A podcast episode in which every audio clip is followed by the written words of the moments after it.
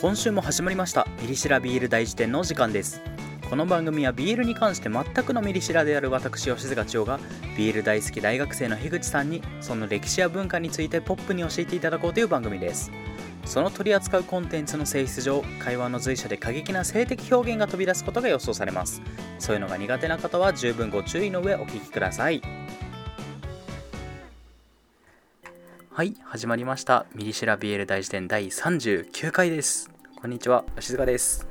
こんにちは、樋口です。はい、えー今週からまた通常回ですはい。ということでね、 なんか、はいあれだね、またなんか久々にこのいつもの感じに戻いっつたもらの感じですね波形を見ながらそうでね、うんあのこの前なんですけど、うんあのついにやっと、うんまあ僕あの社交通ってたんですけど、おう自動車学校教習所です、ね、あ、そうですそうです。でそこついに卒業しまして、免許改まあ伝、だからあの でその免許改伝しにまあ今度またうんあの本面受けなきゃいけないんですけどああただそうそうだからその教習所でやったのはあの卒業検定実技の方ねそう実技の方なんじですけど実技の方あのそう卒業検定ってうん実技だけだったんですね結論から言うと あー教習所でやるのはそうですねあの僕ね卒業検定実技だけっての全く知らなくてああそうでねあのさすがに卒業検定落ちたらめんどくさいなっていうまあそうねめんどくさいねだからね本でもってあの学科があると思い込んでいたもんだから、はいはいはいめちゃくちゃガリ勉で行ったわけなんですよお偉いもうかなり勉強していっかたなんりです勉よ強した本当で本当あの卒業検定ってのがうんあの集合時間が8時半とかではいはいはいでまあある程度そのやっぱ待たされる時間ってあるわけですようんもうその間にも僕ずーっとなんかそのテキストみたいなの読んでてはいはいはいなんですけどなんか周りの人たちうんなんか全然なんかポカーンというかなんポカーンかとしてるんですスマホ見たりな んかなんか本読んだりしてるなーってうんでねそれ見てもははーんと、うんああもうこいつら余裕ぶってるわって落ちたなとああはいはいってこいつら落ちたなこってちいうら落ちたなってでまあその、まあ、実技が始まるわけですよ、うんまあ、ブーブーって乗ってうんうん僕はあのマニュアルなんですけどマニュアルなんかあやべえエンストしそうとかなんかそんなあったりして、うんでまあ実技が終わって、うんまあその終わっても僕やっぱその勉強してるわけですよ、うんうんうんもうね実技が終わったからといってここで気抜いちゃいけないとそうね次は学科が本番だと次は学科だぞとそうってことでねずーっとガリ勉してるんですけど、うんやっぱ周りの人たちなんかずっと なんかなんならめっちゃ気抜けてるんですよ終わったあーっなんてか終わったーみたいなもうああやっぱりねここで気張れるかどうかがあの受かるかどうかですからっていう、受験と一緒だねそうでまあしばらくその待ち時間があった後に、うんあの卒業検定あの受けられた方はどこそこに集合してくださいってはいはいはいアナウンスがあってまああとうとうね始まりますわ学と科が始まりますわと思ってまあ真っ先に乗り込んでうんでもテキストまたずーっと見てるわけですよ、うんほうほうほうなるほどねってなるほど曲がり角の近くは駐停車禁止ねってそうよそんなことを見ながらうんでまあ全員が集まってうんでまあその、えーなんだ教官も入ってくるわけですはよ、いはい なんかあれってなんかなんか教官の雰囲気なんかこれからテストある人の雰囲気じゃないなっていう あれってそこでようやくなんか何かおかしいぞっおてかしいぞとそこでようやく気づいてうんでなんかもうはいじゃあえーっとはい全員卒業ですはいおめでとうございます えってああーあああっていう、なるほどあねのやっぱりねうすうすなんかおかしいなとは思ってたんですよ、うんなんかさすがにあの学科試験があるんだったら、うん実技が終わった後はみんな勉強してるだろうってさすがにさすがにねさすがにしてなきゃおかしいだろうって思ってたんですけど やっぱねっていう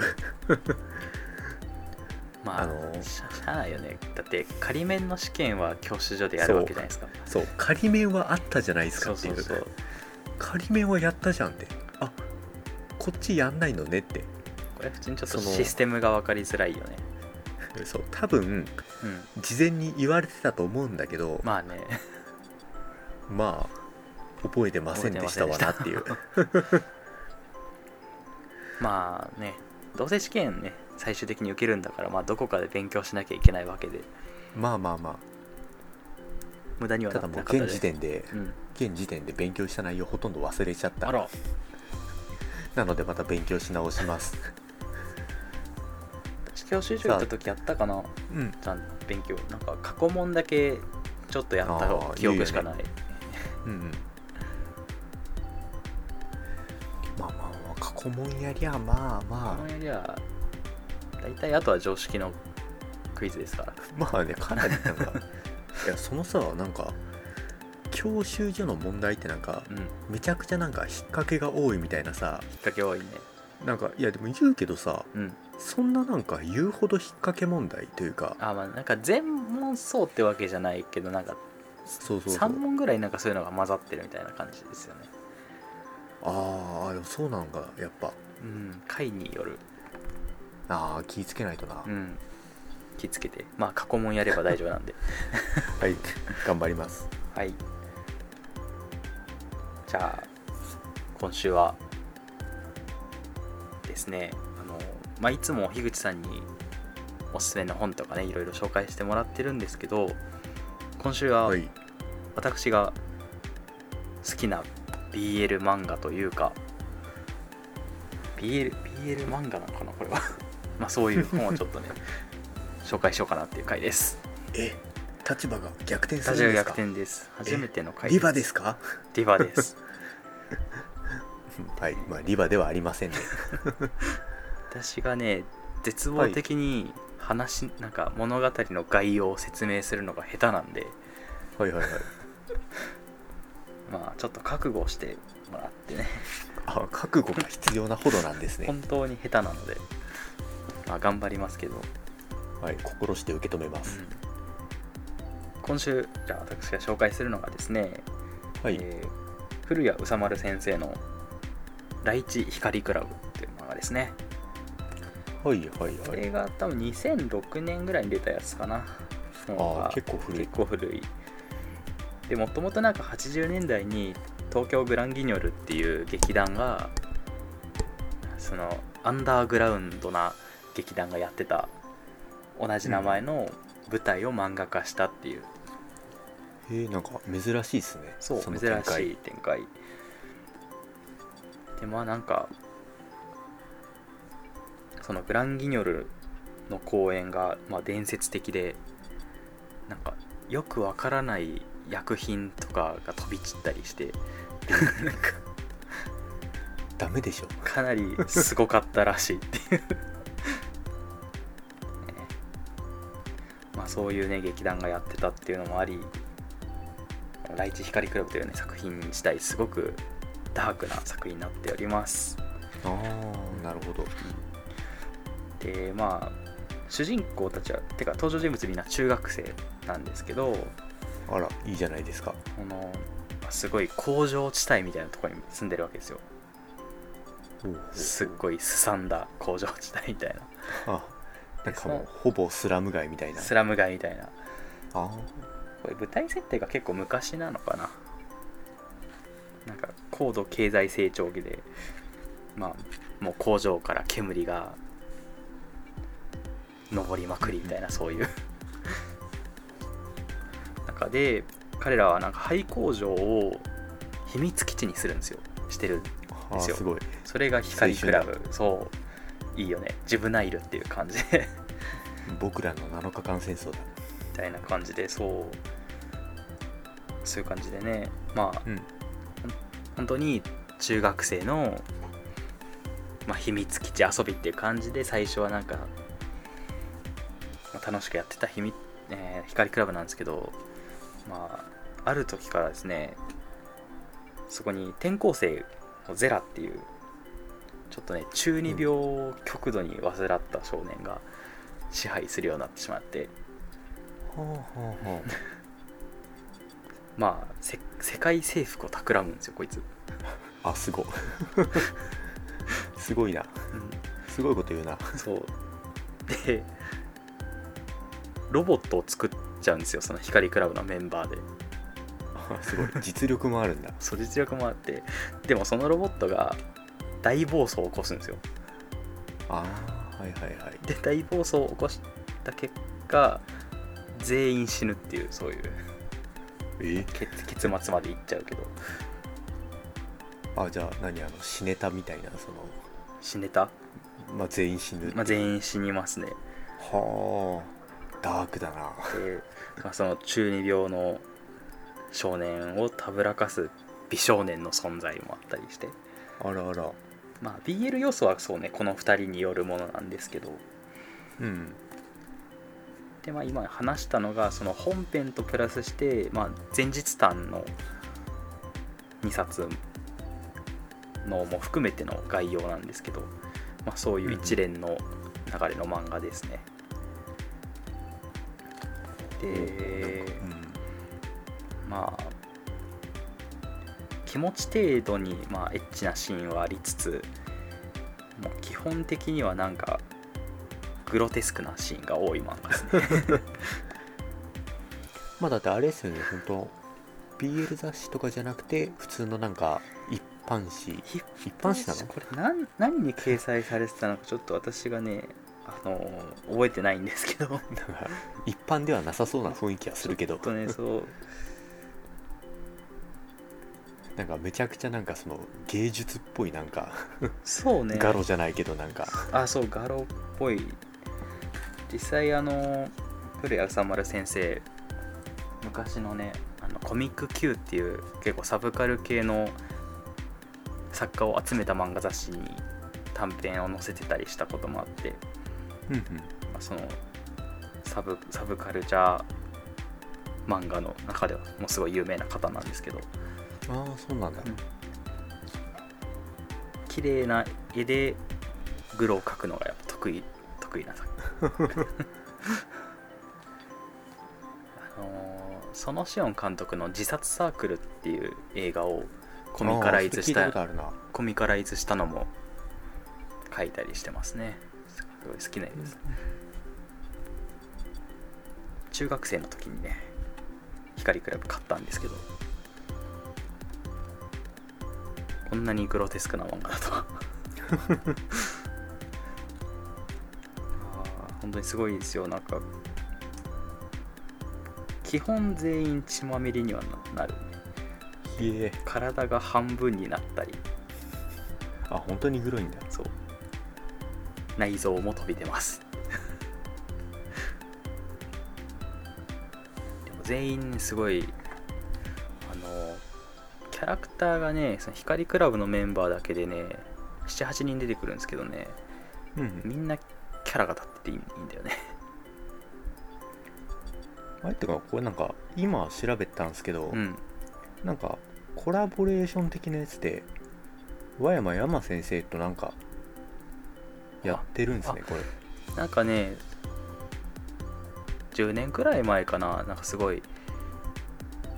多分グランキニョルの公演から何周年とかだったのかすごいうんうん光クラブイヤーってすごいあーいろいろそういうキ、ャンペーンやってた時があってうん私もその時に知ったんですけどなんか映画化とかもされたりねもう和山山先生といえばもうまあ今でこそあの「女の園の星」みたいな、うんうんうまあ、んギャグ漫画やってますけどあのカラオケ行こうとかあはいはいはいはいそういうね結構 BL 漫画でもな知られてる先生でああでもそういう方ともコラボレーションしてコるラボレーションしてんんですねうんうんめちゃめちゃ好きなんですよこの中に出てくるねあのトランスジェンダーの男の子がいましてああそうなんだそうでまああれですね MTF ですねああはいはいもともと男の子だけど心が女の子のでで私も同じ境遇なんですごい共感できるんですけどあの、うんうんそういう感じなのに両親にめちゃめちゃ男性的な名前を付けられてしまってああまあ千代さんまあそのそうそう本本名戸籍上の戸籍上の名名前前ははまあそうだしそのトランジキャラクターのトランスジェンダーの男の子も雷蔵って名前なんだよねああすごいなんか すいかにもだななんか お父さんが市川雷蔵のファンだからって逆になんかいないだろっていう 雷蔵ってそうそれがねその様子が、あの前日さんの中で4コマコーナーみたいなちょっと軽いネタのやつがあってそこでちょっと書かれたりしてるんですけど近い境遇なのもあってすごいねうんうんいいなってあじゃない一番好きなキャラクターはもうその子そのライゾが一番好きうんうんうん世間的にはどうなんですかねその中二病の、まあ、リーダー格ですよねゼラってやつのをたぶらかす美少年ジャイボってやつが出てくるんですけど、うんうんまあ、この2人の絡みが多分一番ファンアートとかでもよく見るかななるほどなでもすごいですよ、ね、これロボットを作ってね世界征服しようとするんですけどこのロボットが、ね、今ときめく人工知能なんですよあのめちゃめちゃ膨大なデータを学習するとかじゃなくて本当に人間の心を持っちゃった人工知能であ怖っそれをね中学生が自作するっていうのは すごすぎるなって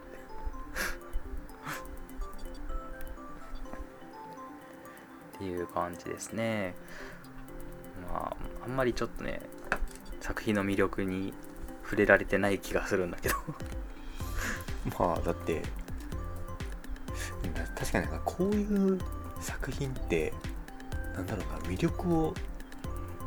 伝えるのがだいぶ 難しい難し気いがするてか多分物あ物の語多を分説明だすいるぶそのむの多分その人を選ぶ作ずい品ではああるでしょそうそれは そうマジでそうなんか雰囲気がその雰囲気がすごいするねうんグログロ好きじゃないとダメだねこれ多分ねあーグロかどうだろうなグロそのグロもやっぱさうんあのなんか大丈夫の度合いってなんかないああまあまあまそのどこまでならあ大丈夫だけどここまでならうんそ確かにのありますねさすがにここはみたいなさそこの線引きが難しいというか確かにそれって見てみないと分かんないけどみそうそうそうそう見てダメだったらもう終わりなんだよなそ うもう一発アウトなんでドボンなんだよねうんいや僕もそのやっぱあの軽度の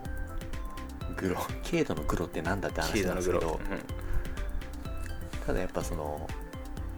なんだろうなあの行き過ぎるとやっぱうってまあねなっちゃうところね、確かになんかそこら辺難しいっすよね私ホラーがほんとダメなんですけどはいはいはいグロは大丈夫なんですよえその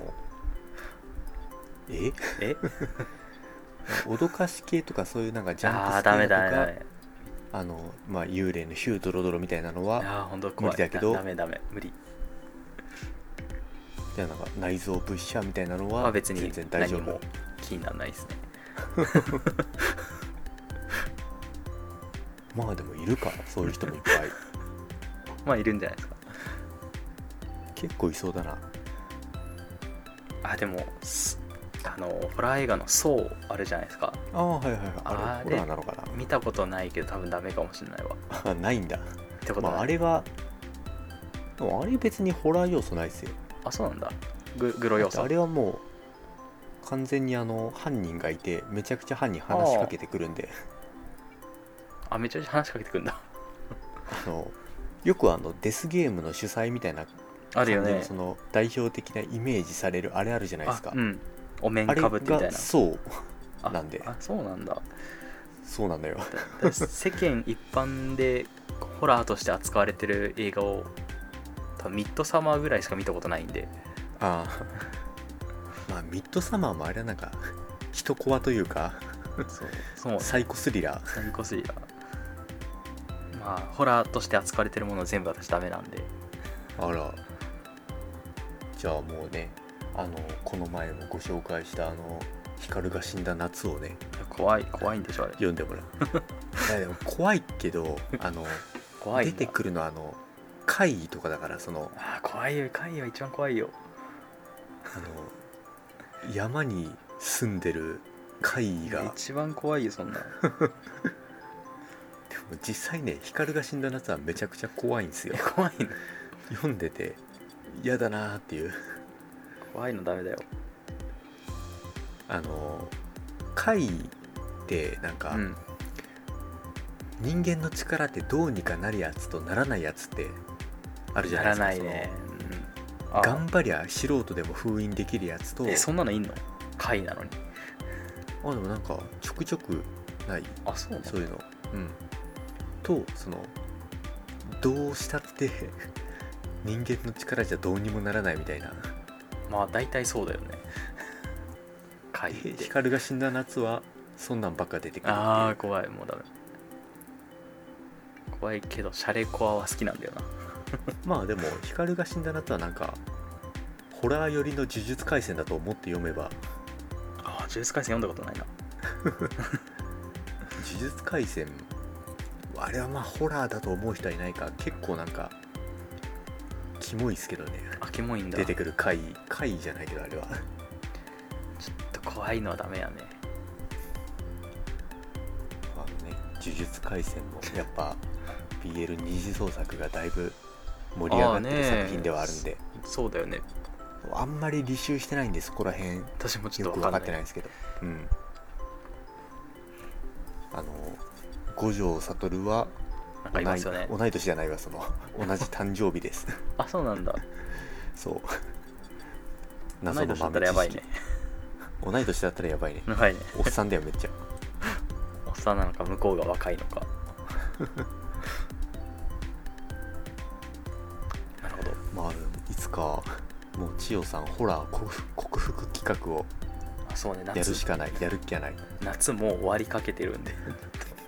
多分これ配信されてる頃もういやまあ夏かだいぶ涼しいんじゃないです か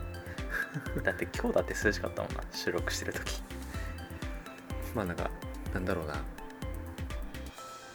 普段の夏というかうん今年の夏が異常すぎてまあそれはそうね逆に普段の夏ってこんなもんじゃなかったみたいな確かに感じではあるけど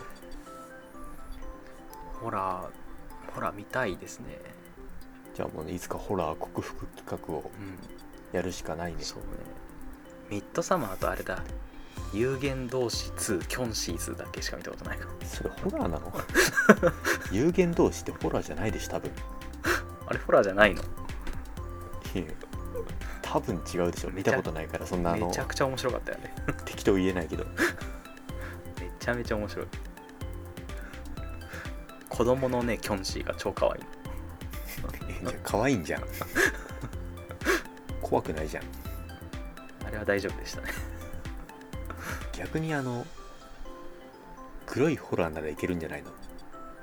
えそうとかですかねそれこそそうはないだからホラーじゃ多分ホラーじゃないんだホラーじゃないんだよあれはあれあのリアル脱出ゲームだからあれってああれあの1の内容で言えばなんかそのなんか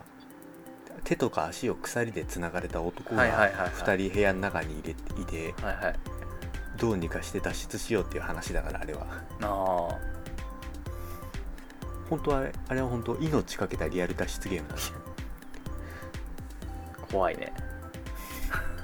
ただねなんかその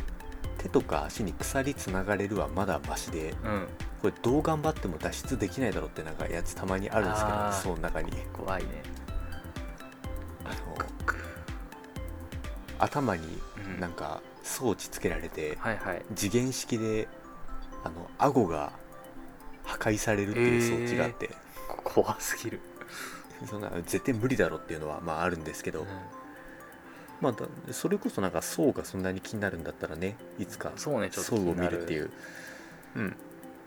ホラーグロ系のホラーで言うと何があるんですかね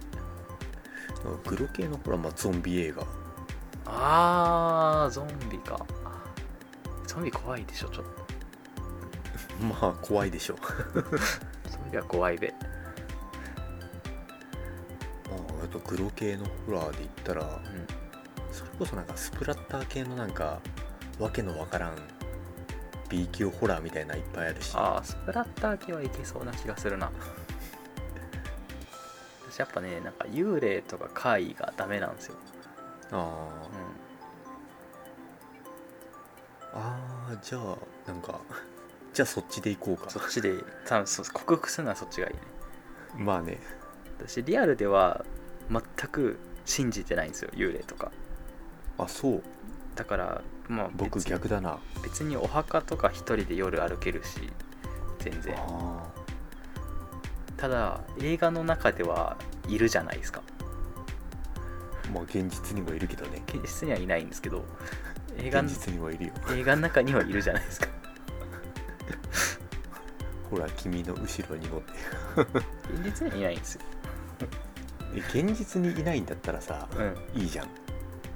そう現実にいないから別にいいけど映画の中にはいるじゃないですか 僕は現実にいると思った上ではいめちゃくちゃホラー見てうんめっちゃ後悔してるんですからそういうことああもう見なきゃよかったでもそうほらもう怖いじゃんっていや怖いドでアし閉ょめる時怖いじゃんっていやほらほらもうな怖んかいよマンションの非常階段から誰かのこっちにあ見て覗いてるよとかありますよねなんかマンションのベランダか屋上かなんかから望遠鏡で見てたらめっちゃこっち見て走ってくるやつがいいたみたいなやあーあのあの坂を下ってくつるそれやがつ下ってきてめっちゃドア叩かれるやつああれれ怖怖いよねうんまあ現実にはいないから別に怖くないけど でもお話の中にいるからねまあねそれが怖い怖いしちゃんと驚かせようとしてくるからちゃんと怖い確かに驚かせようとしてくるのムカつ くな映画映画ってそうだからちょっとねフィクションの怖いものはちょっとねダメなんですけどまあ克服をねどっかでしたいねっていうのはまあずっとあったんでどっかでね